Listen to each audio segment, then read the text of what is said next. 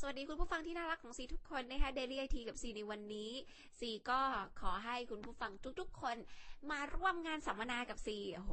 ไม่อ้อมค้อมเลย มาถึงเปิดปั๊บเชิญร่วมสัมมนาเลย ก็สัมมนาจะมีขึ้นในเร็ววันนี้แล้ว มันจะมีวันที่ 29 นี้นะคะ สัมมนามีชื่อว่า Trend IT by See Me Again 29 กรกฎาคมนี้ซีจะจัด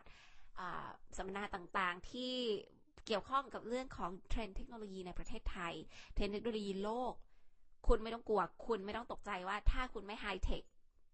คุณจะมาร่วมได้ไหม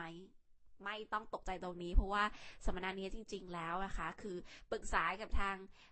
ผู้จัดการของช่อง คนดูแลช่องอย่างพี่กบเนี่ยนะก็ให้ข้อมูลซีดีมากๆเลยว่า จริง ๆ อยากให้คนทั่วๆไปอะที่เขาไม่ได้รู้เรื่องไอทีเยอะ ตัวซีเองอะก็มาจากกลุ่ม user ทั้งนั้นแต่ว่าชอบอ่านชอบดูคือเป็นคนชอบอยากไปเรียนรู้เยอะ ๆ นะคะ ก็ไม่ไม่ไม่ได้ไม่ได้อยากเรียกตัวเองว่ากูรูคือ อยากเรียกว่าอยากให้ทุกคนมาเจอซี แล้วก็แบ่งปันแนวคิดว่าเทรนด์โลกไอทีอะมันจะไปถึงไหน และสุดท้ายคุณเดินออกไปจากห้องสัมมนาเทรนด์ไอทีของซีแล้วซีอยากให้ทุกๆ คน ได้แรงบันดาลใจดีๆ จากโลกไอทีกลับบ้านไป ได้มุมมองความคิดว่า คุณจะใช้ชีวิต บนโลกยุค 2012 ที่คนเขาใช้ไอทีกันกันหนำขนาดนี้ได้อะไรกลับไปบ้าง นี่คือจุดที่อยากให้ทุกๆคนนะคะ มาร่วมงานสัมมนานี้ สัมมนานี้ฟรีตลอดงานมา ร่วมสัมมนากับซี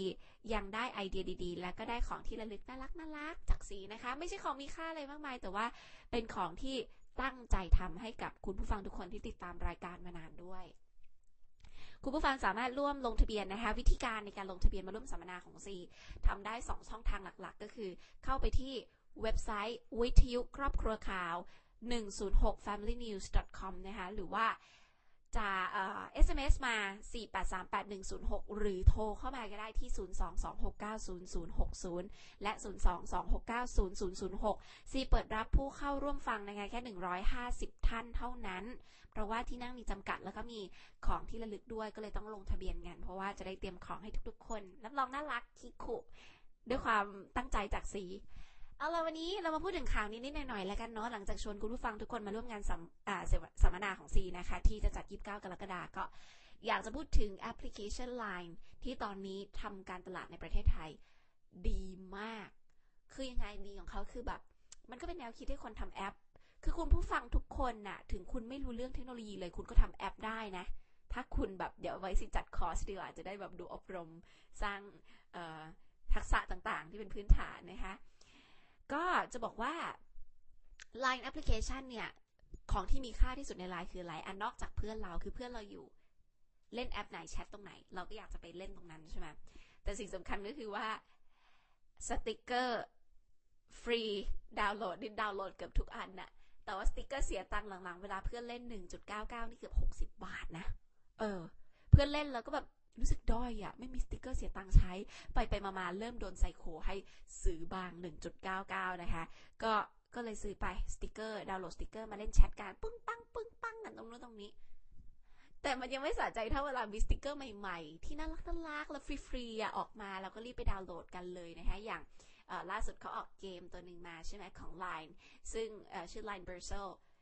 โหลดมาปั๊บเราจะได้โหลดสติกเกอร์ตัวแบบเพนกวินตัวนกฮูกน่ารักน่ารักฟรี นอกจากนี้ถ้าใครสังเกตดูนะคะ Line เนี่ยเขามีสติกเกอร์ที่ผู้พัฒนาแอปพลิเคชันนี้ไปจับมือกับค่ายโทรศัพท์มือถือยักษ์ใหญ่ในประเทศไทยนะคะ อย่างพูดชื่อนิดนึงแล้วกันอย่างทาง AIS เนี่ยเขาก็เลยออกไอคอนเป็นเป็นสติกเกอร์ไอตัวน้องอุ่นใจเขาอะเอาไปทำเป็นสติกเกอร์หน้านั้นหน้านี้อย่างเงี้ยแล้วให้คนโหลดฟรี ก็เป็นไงคะ สิ่งที่เขาได้ก็คือได้ทำการตลาดได้เห็น